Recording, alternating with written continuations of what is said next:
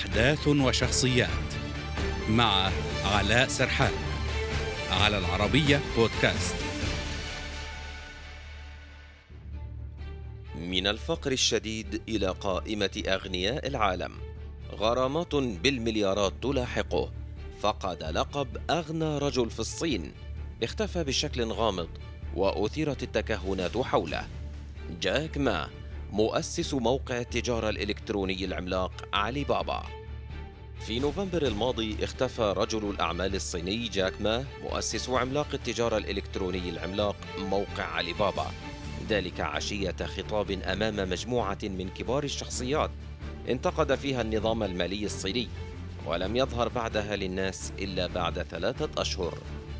انتشرت بعدها أخبار مفادها بأنه وضع رهن الإقامة الجبرية أو في الاعتقال وهناك من تحدث عن إمكانية تصفيته. لكن يبدو أن جاك ما قرر الاختفاء عن الأضواء على غير عادته فقد صفعوه بعد أن تجاوز الخطوط الحمر وتعلم الدرس بحسب محللين. جاك ما فقد لقب أغنى رجل في الصين بعد أن هبطت ثروته بنحو 10% دفعة واحدة.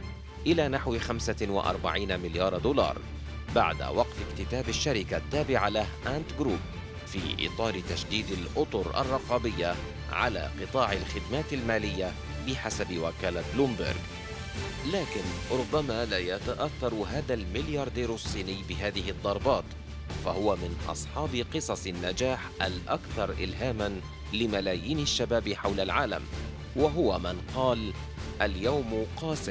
وغدا سيكون أقسى أما بعد غد سيكون يوما جميلا فمن هو هذا الملياردير الصيني؟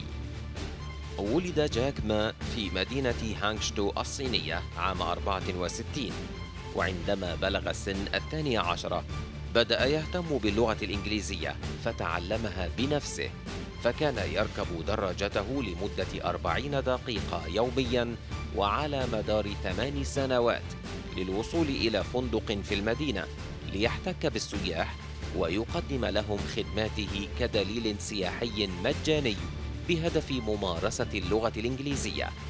يقول في إحدى مقابلاته: إن ما تعلمه في المدرسة والكتب مختلف جدا عما تعلمه مع السياح.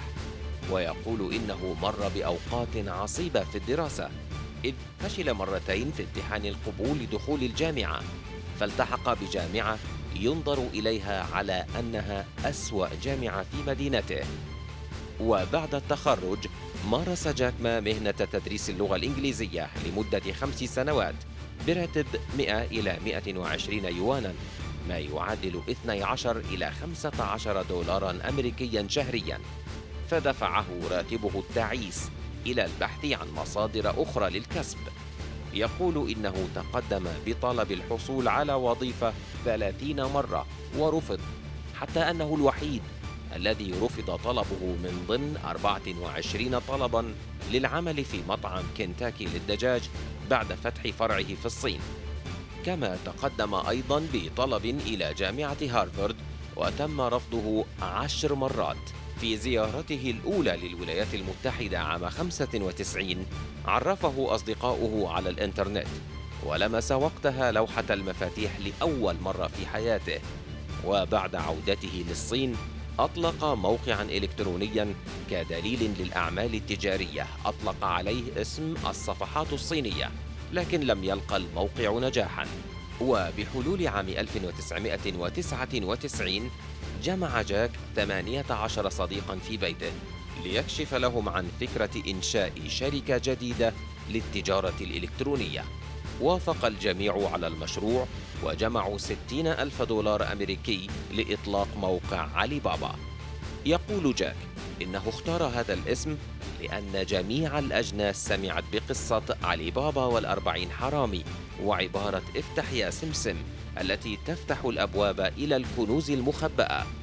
وفي عام 2003 أطلق جاك الموقع الإلكتروني التجاري تاوباو ليكتسح بعدها بعامين 70% من سوق التسوق الإلكتروني في الصين. بلغت ثروة مؤسس ورئيس شركة علي بابا وهو في الخمسين من عمره 21 مليار دولار. يهتم أيضا بالبيئة والتعليم وتبرع وأطلق مبادرات مالية لحماية البيئة وتطوير الطب. كما استقال من منصبه كرئيس مجلس إدارة مجموعة علي بابا ليركز على العمل الخيري المتعلق بالتعليم.